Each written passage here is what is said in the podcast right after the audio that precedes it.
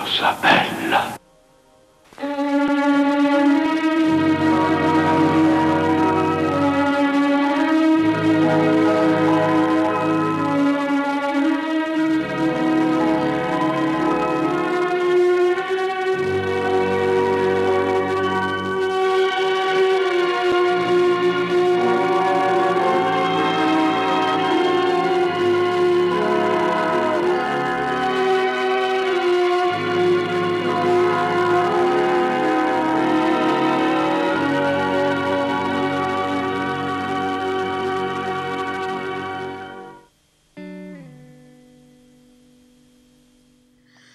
Oggi l'idea è quella di parlarvi di horror. Halloween al cinema. Quindi prendiamo tipologie di mostri terrificanti, orrorifici, mostri, fantasmi, zombie, parliamo un po' di, di queste creature infernali e ognuna ci suggerirà qualche titolo per passare un Halloween più terrificante possibile. Una playlist abbastanza insolita, non solo sette film ma qualcuno di più. Insomma, più che sette film, sette macro argomenti e qualche film in più. Buona visione. Halloween night. A small American town. 15 years ago.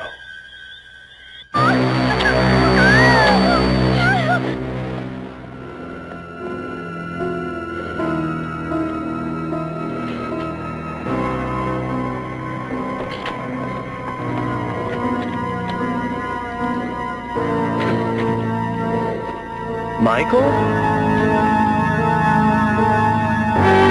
Halloween. E per parlare di Halloween al cinema, parliamo proprio di Halloween, il film.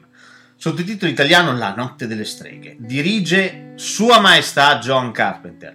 John Carpenter, ogni film che ha fatto, chapeau, cappello, meraviglioso, fantastico. Difficile che abbia sbagliato un film, anzi in realtà pensandoci non ne ha mai sbagliato uno. Anche quelli meno riusciti sono comunque degli ottimi film, tipo Il villaggio dei dannati, di cui abbiamo già parlato. Ma veniamo ad Halloween. Halloween nel 1979 ribalta completamente le regole di tutto quello che è stato fatto finora. Quindi teorizza, veramente teorizza, lo slasher. Già visto in nuce sia nel capolavoro di Mario Bava, La reazione a catena, sia in- nel film di Bob Clark, Natale Rosso Sangue. No, eh, qui fa una cosa diversa. Qui si teorizzano veramente e scientemente con coscienza, cioè le regole dello slasher. Quindi Halloween è un film straordinario. Comincia con un piano sequenza angosciante di questo bambino con una maschera da clown che uccide la sorella. Un film strepitoso dove viene messo in scena il male. Michael Myers è questo, è il male. Michael Myers non è nient'altro che questo. Il film, eh, oltre a questo, oltre ad essere impreziosito da Donald Pleasence che fa il dottor Loomis in un modo quasi toccante, una Jamie Lee Curtis giovanissima agli inizi, insomma, il film è meraviglioso proprio per la regia. Carpenter domina ogni inquadratura con una maestria e una consapevolezza veramente invidiabili. Il film è questo, il film è Michael Myers con la maschera in- inespressiva del capitano Kirk eh, che uccide Babysitter. Film doveva chiamarsi La notte del babysitter, fortunatamente fu cambiato in Halloween, ben più evocativo. Chi avesse dei dubbi, no, Venerdì 13 è venuto dopo, Venerdì 13 ha copiato assolutamente da Halloween, quindi il buon Jason Voorhees è un clone assoluto di Michael Myers. Mm, io penso che per la sezione maniaci, omicidi, serial killer, slasher, questo sia il top del top da citare. Parliamo anche però un attimino vagamente dei seguiti, 3 secondi. Halloween 2 eh, non è malaccio, non è eh, diretto da Carpenter, è prodotto solamente da Carpenter, e però è lentissimo, è veramente lento. Nel secondo si scopre che eh, lui vuole uccidere a tutti i costi Roddy Strode, che è Jamie Lee Curtis, perché è sua sorella. Lui praticamente vuole chiudere il cerchio. Eh, da qui in poi fi- i film che seguiranno sono tutti assolutamente anonimi. Eh, c'è il 3 che è particolare, dove Michael Myers non c'è nemmeno. C'entra tanto la festa di Halloween, dove praticamente delle maschere di carnevale, maschere da Halloween, sono soggette a una maledizione, una- un'antica male- maledizione druidica, per cui riporterebbero gli spiriti, quindi insomma una cosa un po' complicata, però bella, non, non è neanche male Halloween 3. Gli altri onestamente lasciano tanto tanto il tempo che trovano. Eh, alla fine è un ripetersi degli stessi topoi, delle stesse cose di Michael Myers col coltellaccio che va in giro e uccide gente. Esattamente quello che capitò al buon Jason in, nei vari venerdì 13. Una ripetizione all'infinito delle stesse cose. Si discosta un pochettino Halloween 20, cioè non il ventesimo Halloween, ma H20, cioè eh, Halloween vent'anni dopo. C'è sempre Jamie Lee Curtis che torna, fortunatamente, e è un film che non dispiace, è un film che non è male, assolutamente non è male, perché addirittura con questo finale in cui lei ucciderà di sua mano Michael e gli taglierà la testa, eh, non è male, lascia un buon sapore in bocca, decisamente. Tutt'altra storia sono i seguiti del grandissimo Rob Zombie. Il primo Halloween non è male, ma è un film un po' a metà, nel senso che è a metà tra l'autorialità, cioè la voglia di un autore di metterci tanto del suo, e eh, il seguire pedissequamente comunque un, un, qualcosa già preesistente, di qualcosa tra l'altro di cult come, come, il film di Carpenter, quindi è un film un po' con due anime, un po' diviso a metà. Storia diversa per Halloween 2. Halloween 2 è anarchico, è completamente... si discosta da qualsiasi modello arrivato prima, tant'è che prende il, l'Halloween 2, quello originale, e lo svolge nei primi tre minuti di film. L'ospedale c'è solamente, che invece nel secondo si svolge tutto solo tra le corsie di questo ospedale. Nel, nell'Halloween 2 di Rob Zombie questa cosa viene risolta nei primi tre minuti di film. Quindi il film poi è, è estremamente onirico, veramente tantissimo onirico. E ehm, ed è anarchico per come eh, ribalta la struttura narrativa del genere. Quindi è un bellissimo film, sottovalutato, snobbato, trattato malissimo praticamente da tutti. Invece è un ottimo film, come solo Rob Zombie sa fare, il quale a mio avviso ha fatto solo capolavori. Capolavori magari esagero, però eh, anche il suo ultimo, Le notti di Salem, è un film strepitoso, veramente un capolavoro. E anche lì snobbato da tutto e da tutti quanti. Quindi, per ben cominciare, e siamo già a metà dell'opera, Halloween di John Carpenter del 79 getta le basi per tutto quanto quello che sarebbe venuto dopo negli slasher, ma non solo, rivoluzionò veramente il mondo dell'horror. E per parlare di maniaci con maschera, Halloween è un ottimo punto di partenza.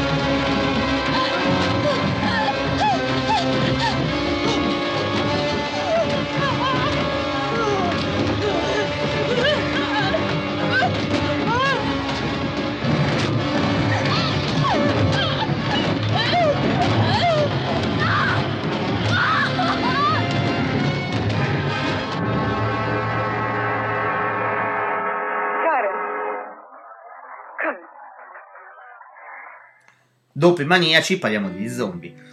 Ora, partiamo assolutamente dalla notte dei morti viventi di George Romero. Assolutamente. 1968, un film straordinario, splendido, epocale, bellissimo. Girato in un bianco e nero lancinante, un po' per due motivi. Un po' forse una povertà di fondo, pochi mezzi. Il secondo motivo, molto probabilmente, è di censura, cioè le cose che vengono mostrate nel film sono comunque molto forti. Ci sono scene cannibaliche in cui questi eh, questi zombie, questi non morti, mangiano altri esseri viventi, altri esseri umani, però in bianco e nero dà meno fastidio, decisamente meno fastidio. Quindi consiglio comunque di partire sempre dal primo film dell'elenco dei, dei film di Romero, in assoluto, perché Notte morti viventi è un film bellissimo, un film bellissimo tra l'altro non parla solamente di zombie, ma parla di altro, parla tanto di razzismo. Notate il finale in cui l'unico protagonista che rimane vivo è il nostro protagonista nero, e viene ucciso da questi, da questi cacciatori mezzi redneck che godono solamente nel, nell'uccidere gli zombie e quando vedono un nero gli devono sparare assolutamente, fuori un altro, nessun problema. Quindi un film molto molto forte. Eh, lo stesso dicasi per l'altro film di Romero, Zombie. Eh, zombie, che dire di Zombie? Zombie straordinario. Zombie è un film bellissimo, è un film eh, di una potenza visiva. Qui abbiamo il colore con dei trucchi di Tom Savini a palla, eh, bellissimo, bellissimo, qui c'entra il consumismo, qui c'entra l'edonismo, qui c'entrano tutti gli anni Ottanta che sarebbero venuti da lì a poco, e c'entra tutta quella politica incentrata sull'essere umano e sul godimento interiore del singolo, l'appagamento di determinate pulsioni consumistiche e basta. Il film parla di questo, eh, non, non a caso da metà in poi è ambientato tutto in un centro commerciale ed è, ed è bellissimo. Il nemico, il nemico vero non, non, è più nemmeno lo zombie, ma è l'essere umano stesso. Tant'è che a creare il problema sarà una banda di motociclisti invidiosa di quello che i nostri protagonisti, che si sono asseragliati dentro questa specie di ipercop, eh, hanno e quindi vogliono possederlo anche loro. Quindi l'avidità umana è veramente protagonista di zombie Dawn of the Dead, questo titolo originale, è un film strepitoso, veramente, veramente strepitoso. Andiamo al terzo film, secondo me sempre di Romero, poi citeremo velocissimamente anche gli altri, ma anche il terzo va, va visto a tutti i costi. I giorni di Zombie Day of the Dead sposta ancora più in là il discorso, questa volta gli esseri umani sono ancora meno, sono ridotti ancora più all'osso. Da notare anche nel secondo film l'impossibilità dei mezzi di comunicazione di, di, interpretare la realtà. Il film si apre con una rete televisiva e un dibattito in cui la scienza non riesce a trovare una spiegazione e viene attaccata, viene ridicolizzata e l'informazione stessa non riesce a trovare un mezzo, un modo per esprimere quello che sta succedendo. Quindi è anche un film eh, di forte critica verso eh, i mezzi di comunicazione. Torniamo al giorno degli zombie. Nel giorno degli zombie la situazione è ancora più in là, ancora più estrema. Eh, gli uomini sono rimasti pochissimi, ehm, vivono in una specie di sotterraneo, una specie di base, dove l'esercito cerca di tenere lontani gli zombie che stanno spingendo per conquistare tutta la Terra e insieme a loro ci sono degli scienziati che cercano invece di eh, vedere la cosa da un altro punto di vista e quindi cercano di studiare gli zombie e di capire se è possibile addomesticarli. Eh, ovviamente la verità starà sempre nel mezzo. E, um, è un film fortissimo anche questo. E ancora una volta eh, i nemici veri sono sempre gli uomini, perché un gruppo di persone non riuscirà mai ad andare d'accordo, perché gli egoismi personali, eh, le ambizioni e le invidie saranno sempre comunque predominanti. Per Romero l'essere umano è veramente una schifezza, è una merda totale e deve scomparire dalla faccia della terra, probabilmente. Questo è quello che pensa Romero.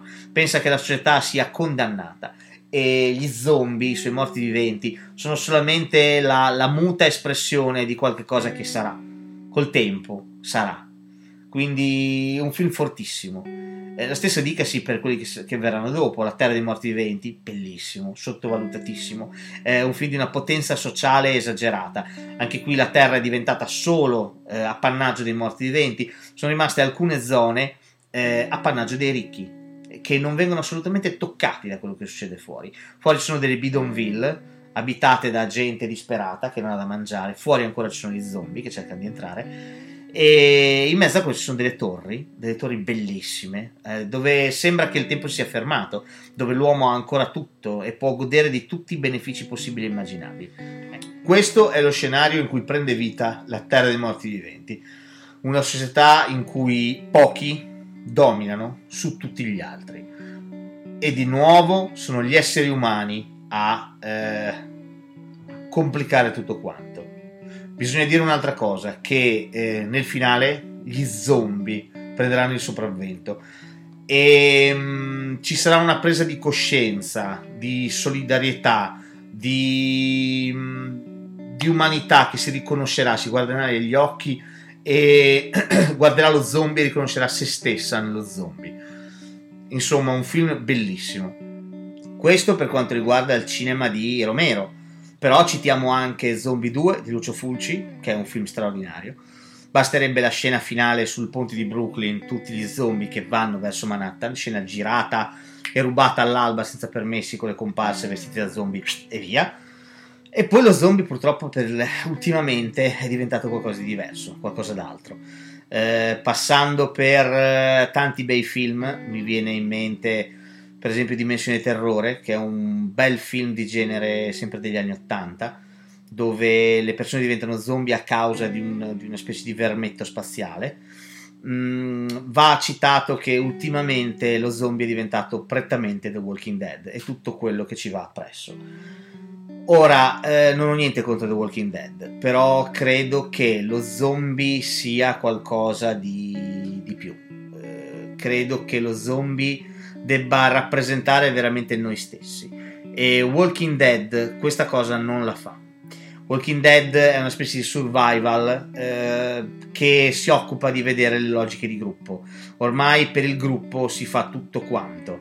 Il, eh, il padre, padrone, sceriffo Rick fa qualsiasi cosa per, per, suo figlio, per il gruppo, arriva ad uccidere. E questa cosa è, mm, è interessante da un certo punto di vista però dall'altra è molto più debole rispetto a quello che è il vero messaggio che portano avanti gli zombie, i non morti, i...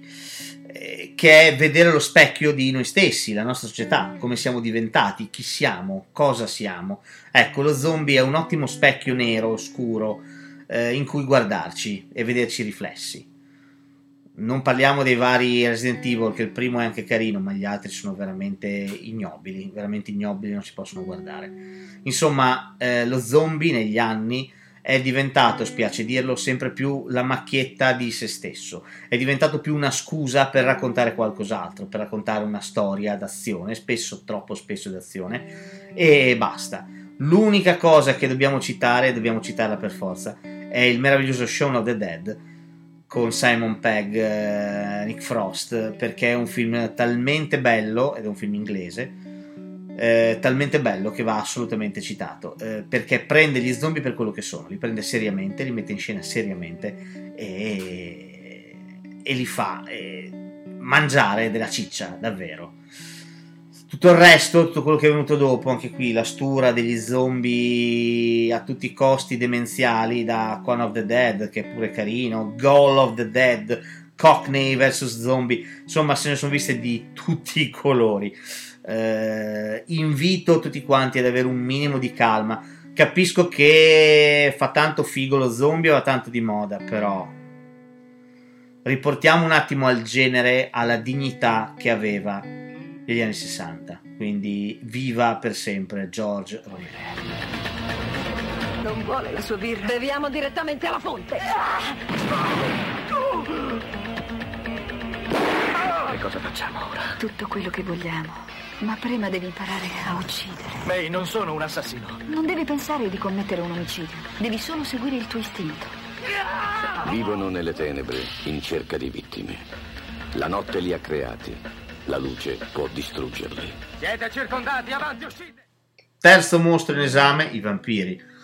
Anche qua i, c- i titoli sarebbero 8 miliardi. Eh, citiamone giusto un paio. Intanto il mio titolo preferito dei vampiri da vedere in questa notte meravigliosa che è Halloween è Il buio si avvicina, Near Dark di Catherine Bigelow. Ora, Catherine Bigelow eh, si può dire senza bisogno di essere smentiti che abbia fatto solamente dei bei film, sinceramente. Ma questo Il buio si avvicina, a mio avviso, è il suo capolavoro. È un film splendido, è la storia di una famiglia di vampiri che cerca di sopravvivere, cibandosi degli altri, eh, ci mancherebbe, però cerca di sopravvivere negli anni. E lotterà contro il sole, contro chi gli dà la caccia. Un film bellissimo, un film bellissimo la storia di questo Caleb che si unirà alla famiglia, pur non essendone troppo convinto dei contrasti che ci saranno all'interno di questa cosa, eh, purtroppo grazie a questa decisione. Eh, la famiglia poi è bellissima e variegata, ci sono i due anziani, c'è il ragazzo più giovane che è Bill Paxton, c'è una ragazza e c'è un bambino, un bambino che da anni è fermo a essere bambino, ma in realtà ha le pulsioni di un uomo ed è, sono personaggi di una valenza, di un'importanza è shakespeariana, veramente shakespeariana. C'è la scena verso la fine in cui il bambino vuole a tutti i costi eh, avere una compagna, quindi sceglie una bambina che è la sorellina di, di Caleb, il nostro protagonista, e vorrà vampirizzarla. Sfiderà addirittura il sole per avere questa bambina e morirà, morirà bruciato dal sole che lo incenerirà e lo distruggerà. La stessa cosa faranno i due, i due padre e madre, il padre familias e la madre che decideranno di andare incontro al sole cuocendosi lentamente e uccidendosi mano nella mano. Insomma, un film di una potenza esagerata. Forse più un western addirittura che un horror, perché sì, è vero, parliamo di vampiri, però siamo nella, nella provincia americana, quella, quella, sabbiosa, quella desertica, quella abbandonata ed ignorante. Eh, siamo veramente in un paesaggio desolato da, da film western. E va detta un'ultima cosa La musica di Tangerine Dream aiuta, aiuta tantissimo a creare un film d'atmosfera che rimarrà per sempre e per sempre, perché è un film così raramente si è visto che parlasse di vampiri. Non solo, ci attacchiamo a Massa Vampiri di Holland, di Tom Holland, che è un bellissimo film, bellino, bellino da morire. Eh, semi divertente, un pochino demenziale, leggerissimamente. Ha certe esagerazioni che servono anche per far sorridere. Però queste cose negli anni 80 servivano per renderci meno paurosa una cosa, per rendercela più accettabile. Quindi assolutamente Ammazza Vampiri, che avrà anche un seguito pessimo, e avrà un remake pessimo, e un sequel del remake pessimo è un film eh, bellissimo. È la storia di un ragazzo che pensa di aver individuato nel proprio vicino di casa un vampiro. Pensa che il suo vicino di casa sia un vampiro.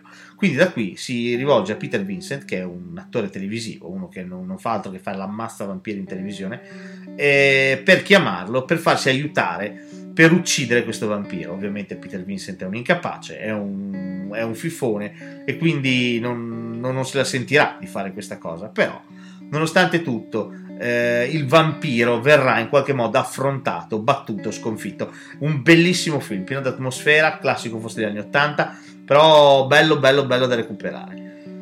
Ci attacchiamo anche eh, il film di Polanski, Per favore non mordermi sul collo, che è un film strepitoso, divertentissimo, guardatelo, guardatelo, in questa notte, se volete darvi i film sui vampiri, questi tre secondo me non sbagliate perché, perché il film di Polanski è molto divertente. C'è una Sharon Tate, quando ancora povera era viva, che è bravissima, bellissima.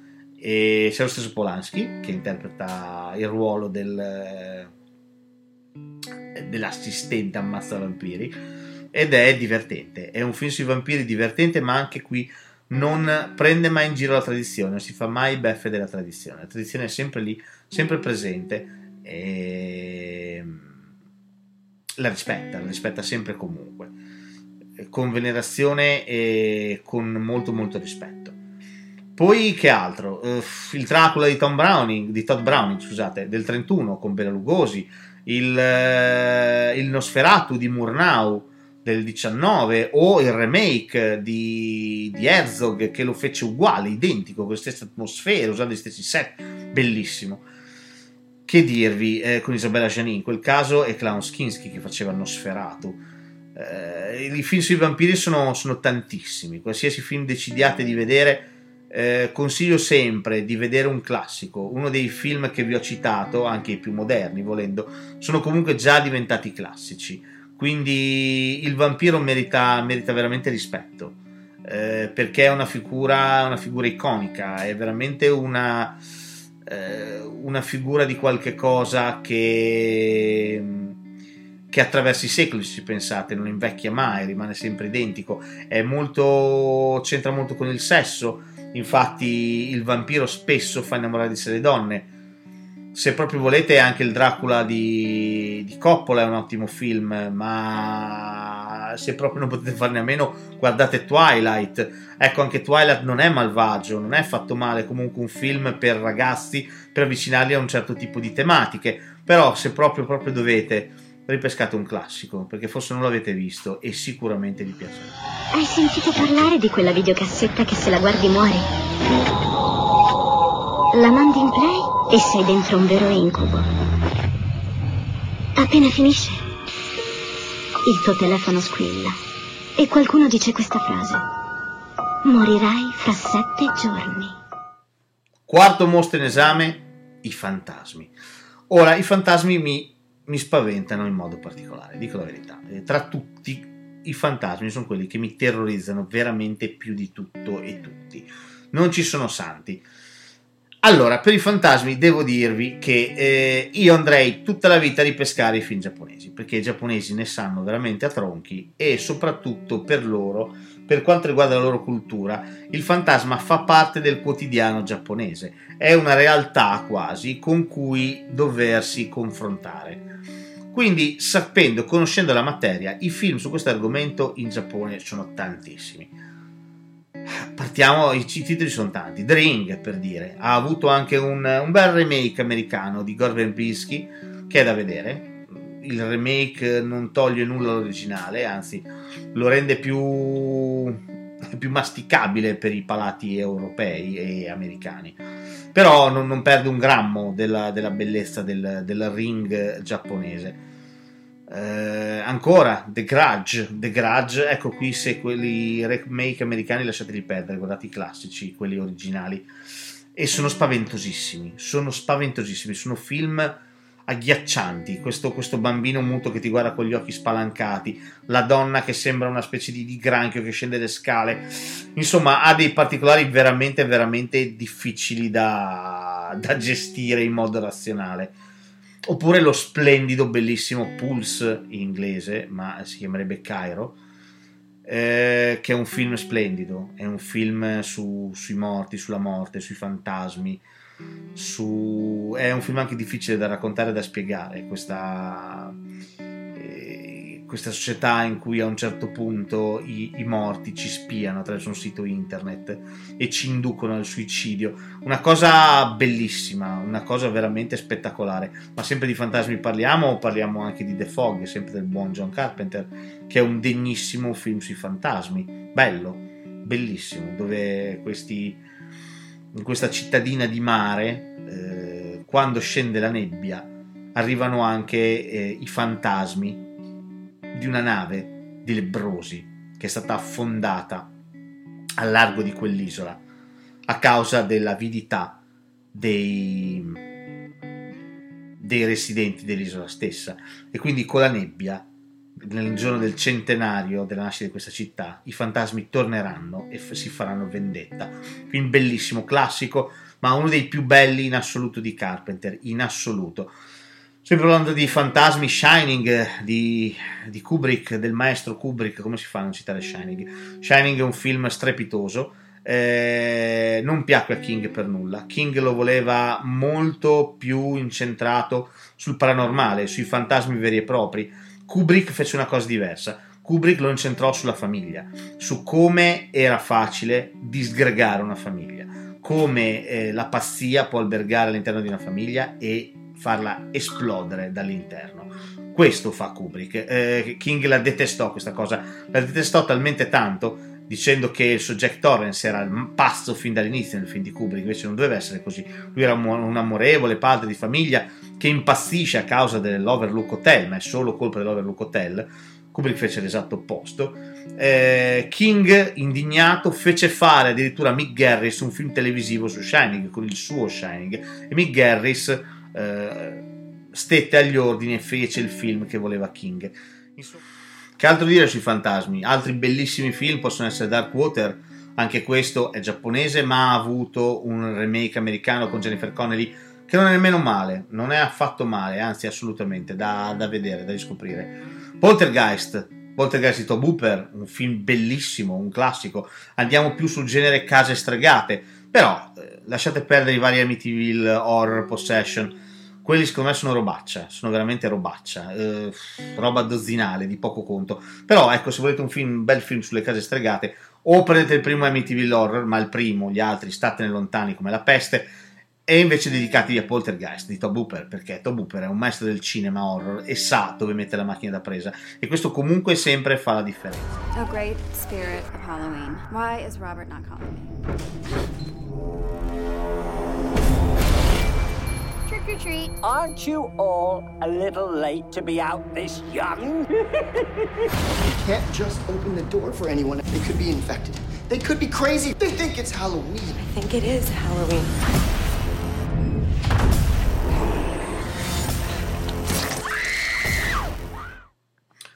Oh, veniamo ai film ad episodi. Quando ero un bambino andavano alla grandissima i film ad episodi, tantissimo ci fu proprio un genere che, che spopolava in assoluto. Film come Le cinque chiavi del terrore, piccoli episodietti horror uno accanto all'altro, oppure Lo straordinario trilogia del terrore, dove c'è l'episodio famosissimo della bambolina voodoo che attacca la, la, padrona di casa e alla fine lei si trasforma nella bambolina e aspetta la madre col coltello in mano.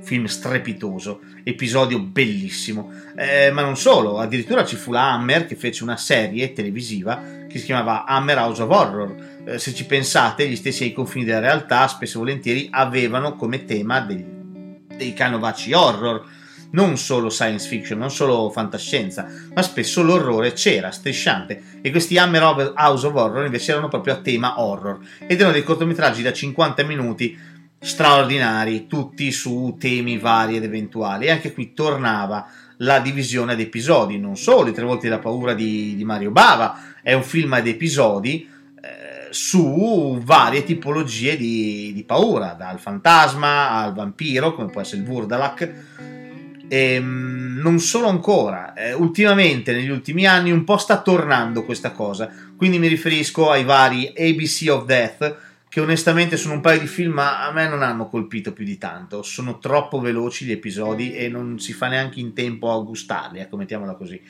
Eh, oppure i vari VHS. Ecco, VHS, VHS2 e anche VHS Viral sono tre film ad episodi ambientati in questo eh, che hanno come scusa, scusate, prendo come scusa una, una videocassetta. Cioè, di questa videocassetta ci sono questi corti horror. Il secondo, in particolare, questo VHS2, a me è piaciuto tantissimo. C'è l'episodio della setta satanica che è meraviglioso, è meraviglioso, è epocale, da vedere a tutti i costi, quindi straordinario. Chiudiamo con un film a episodi che ho visto recentemente, si chiama All Hallows Eve 2 ed è eh, un film ad episodi incentrato proprio su Halloween. Anche qui gli episodi sono tantissimi, vi consiglio più di tutti il primo che si chiama Jack's Attack e l'ultimo che è straordinario, si trova anche su internet da solo, è un film messicano, un corto messicano bellissimo, ma bellissimo sul serio. E il primo eh, racconta di un, di un, bambino a casa con eh, la babysitter mentre lei prepara la zucca e fa la zucca, intaglia la zucca per, ed è la notte di Halloween. Non vi dico cosa succederà, ne succederanno di ogni. Eh, colpa dei semi di zucca. Ecco, vi posso dire solo questo. Nell'ultimo episodio, invece, abbiamo una ex fidanzata fantasma che tornerà a farsi vedere. Ed il look di, questo, di questa ex fidanzata fantasma è straordinario, è veramente una cosa inquietante. Detto questo, in mezzo sono tutta una serie di episodi estremamente godibili, estremamente divertenti. Quindi All Hallows Eve 2, per chi avesse voglia di spaventarsi durante la notte di Halloween, troverà pane per i suoi denti, perché tutti gli episodi si svolgono tutti quanti la notte di Halloween. Quindi un bel modo anche per farsi un po' di cacca nelle mutande che aiuta sempre.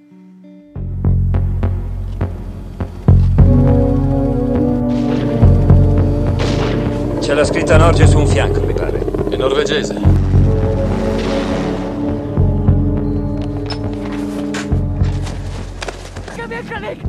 Kom daar weg, idiote!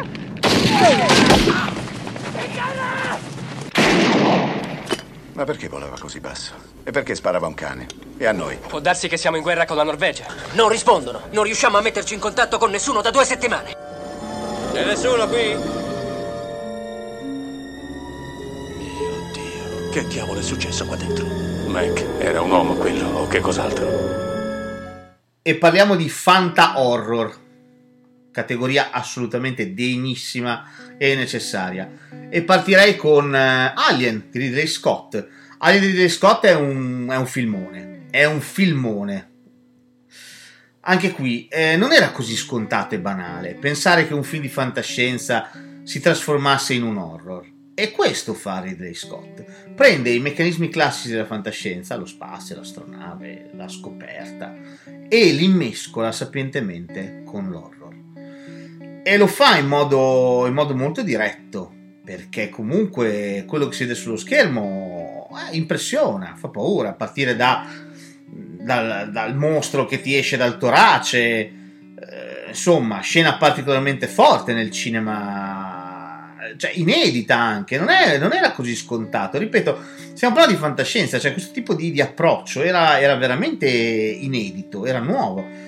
E il film in sé, e anche mi sento dire tutti i suoi seguiti, perché comunque non sono male. Horror direi, eh, manterrei il primo Alien, gli altri sono più azione, nient'altro, però sono comunque film interessanti. Però, come, come fanta horror, Alien fun- funziona alla grandissima.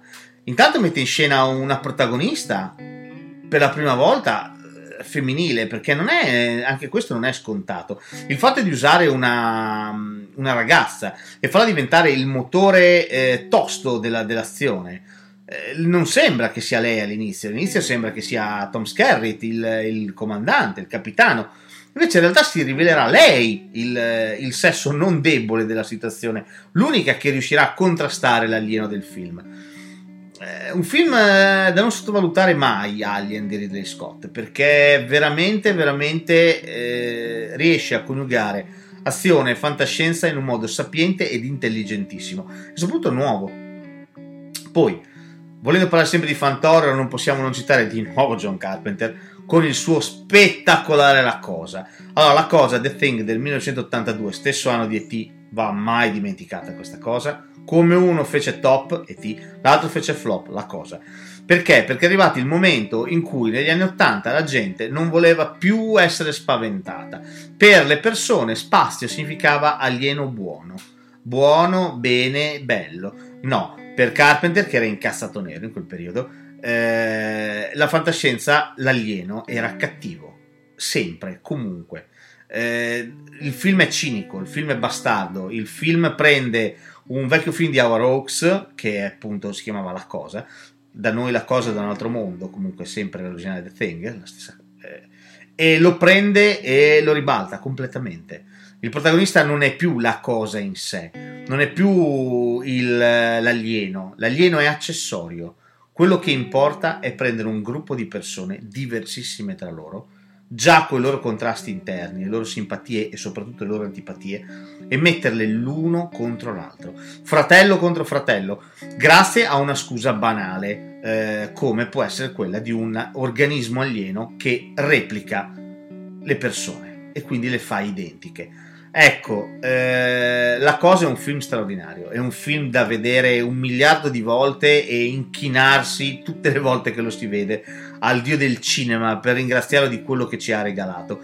È un film strepitoso, va oltre il genere, non è solo un film di genere, esattamente come faceva Alien, non è un film di genere e basta è proprio un film che rivoluziona la storia del cinema. Eh, ripeto, l'alieno è solo accessorio, quello che importa è l'essere umano. Mai così bastardo, mai così gretto, mai così egoista. Ehm, un film strepitoso con un finale amarissimo e sicuramente cupo. Sicuramente cupo. Finiti, finiti i titoli di testa, quei due si ammazzeranno sicuramente. Quindi è un film bellissimo da vedere. La state lontani dal remake. Il remake è agghiacciante. Che, che sia stato presentato come ah, facciamo vedere tutto quello che succedeva prima della cosa. Sì, questo è vero fino a un certo punto e può essere anche un meccanismo interessante, ma la messa in scena fa scappare da ridere. Gli effetti digitali fanno veramente schifo.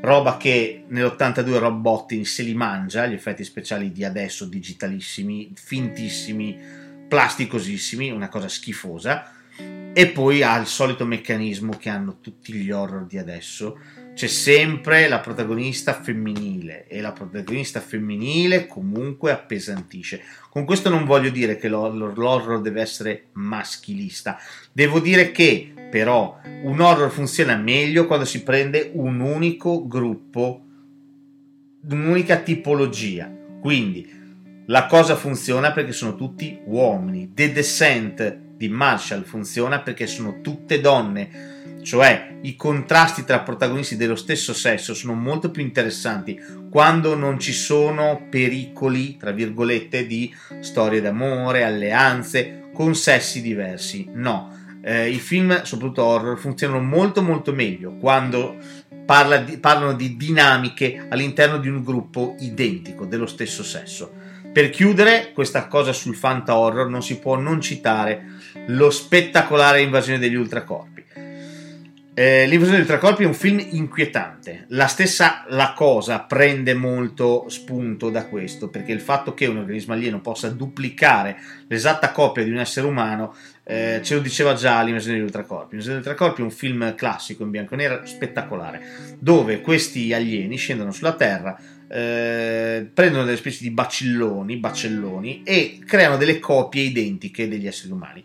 Il problema è che tu ti vedi sostituito papà, nonna, zio, figlia, figlio, ma sono privi di emozioni, non hanno più emozioni. Quindi, ehm, così facendo, loro si riconoscono, sono tutti uguali. Eh, è come se eh, l'organismo pensante fosse un altro.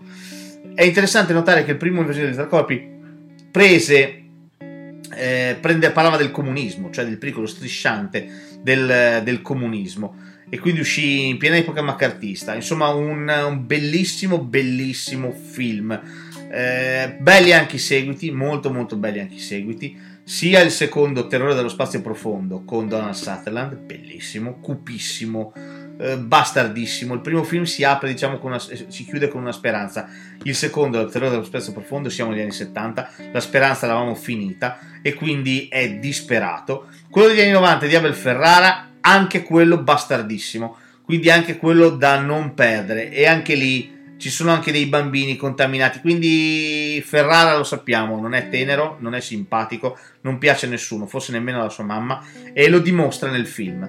Eh, il suo Ultracorpi, l'invasione continua, sottotitolo pietoso, è un film epocale, bellissimo anche quello. State lontani da quello con Nicole Kidman, Invasion e Daniel Craig. Mani nei capelli. Tutto il resto, grande cinema. Lo sai chi sono? Il barbone puzzolente che vive sulla collina? Sto parlando con lui. Qui nessuno ti ha detto della maledizione della strega, vero? Per salvare la sua città. Il suo fantasma sta per svegliarsi e rianimare i morti. Tu sei quello che deve fermarli. Gli servirà un po' d'aiuto. Beccato! Oh! E tanto coraggio.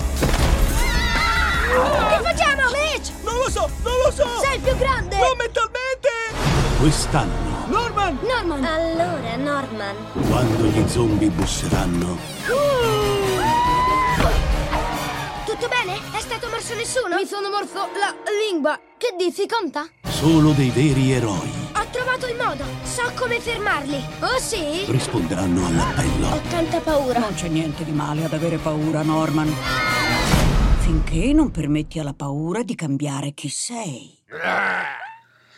Chiudo con l'ultima grande macro categoria, e cioè Halloween per i bambini. Eh, chi ha dei figli e vuole fargli vedere dei film horror, come facciamo? Allora, io consiglio alcuni cartoni assolutamente da vedere. Per esempio, vabbè, Nightmare Before Christmas della Disney, storia di Tim Burton, film da vedere a tutti i costi perché è veramente, veramente carino. Però, al di là di quello che è veramente iper scontato, e al di là anche dei vari Hotel Transilvania 1 e 2, dove i mostri sono protagonisti, il primo film è molto molto carino, il secondo leggermente meno, però non è male, perché parla di integrazione, di... è bello, un bel film, ma penso più che altro ad altri titoli, penso per esempio a Frankenweenie, che è sempre di Tim Burton, ed è un film strepitoso, con questo cagnolino che viene riportato in vita dal suo padrone, eh, con lo stesso meccanismo con cui verrà riportato in vita il mostro di Frankenstein. Ed è un film divertente, fatto benissimo, fatto con la plastilina e commovente nel finale, veramente commovente. Non solo, penso a Paranorman, che è un film di un paio d'anni fa, con questo bambino che vede i morti e parla con i morti, è un film strepitoso, strepitoso, con eh, le streghe, gli zombie, bellissimo. E penso anche a Coraline, Coraline che è tratto da un libro di Neil Gaiman ed è, ed è un film anche quello molto poco tranquillizzante è la storia di questa bambina che nella casa nuova in cui si è trasferita e cui non vuole stare perché odia quella casa, odia i suoi genitori, odia tutto, trova una porticina. Questa porticina la porta in una casa identica alla sua, però dove tutto è molto più bello.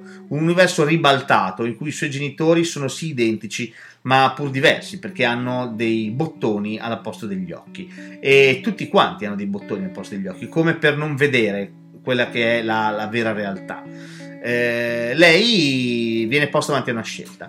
Può o decidere di stare a casa sua, dove sta male, ripeto, oppure eh, decidere di cucirsi volontariamente eh, gli occhi con eh, due bottoni scintillanti che le vengono dati.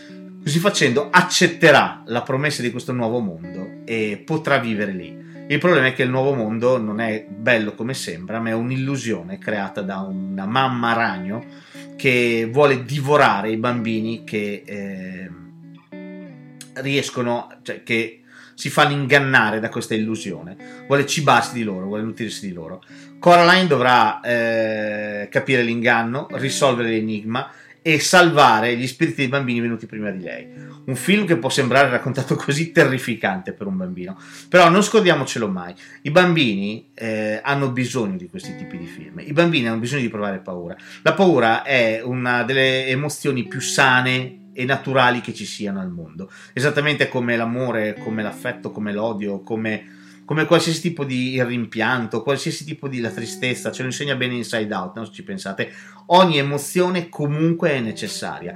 Non è un caso che ci sia anche paura nella torre di controllo della testa di Riley e di tutti quanti noi, insieme a rabbia, disgusto, gioia e tristezza. Non è un caso, la paura è importante, è importantissima, ci aiuta a conoscere i nostri limiti, ci aiuta ad andare oltre i nostri limiti ci aiuta a gestire determinate situazioni.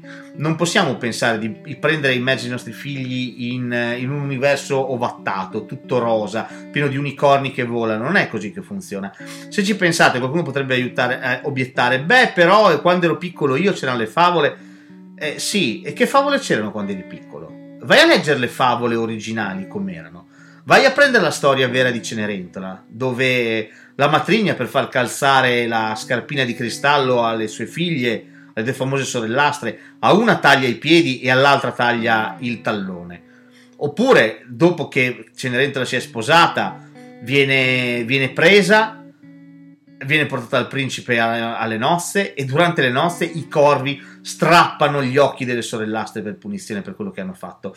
Pensiamo a Barba Blu, con eh, quest'uomo che vieta alla moglie, la nuova moglie, di scendere in cantina perché la chiave ce l'ha solo lui, lui si fida, ma lei non deve assolutamente scendere. E nel momento in cui lei scende, trova tutte le mogli di Barba Blu uccise da lui perché erano state troppo curiose. Quindi anche le favole hanno in sé sempre comunque degli elementi se non paurosi, decisamente orrorifici. È stata la Disney a farci credere che fosse tutto molto bello, eh, molto colorato, molto divertente, molto scherzoso. Non è così. Le favole dei Grimm sono terrificanti e venivano fatte, pensate ad Ansel e Gretel, presi, abbandonati nel bosco da mamma e papà, li prende una strega, uccidono la strega. Cioè, è una cosa veramente brutta, ok? Bruttissima. E queste sono le favole. Le favole sono questo, sono racconti dell'orrore che ci servono per crescere, perché la paura, mettiamocelo in testa, aiuta a crescere. E detto questo, buon Halloween a tutti.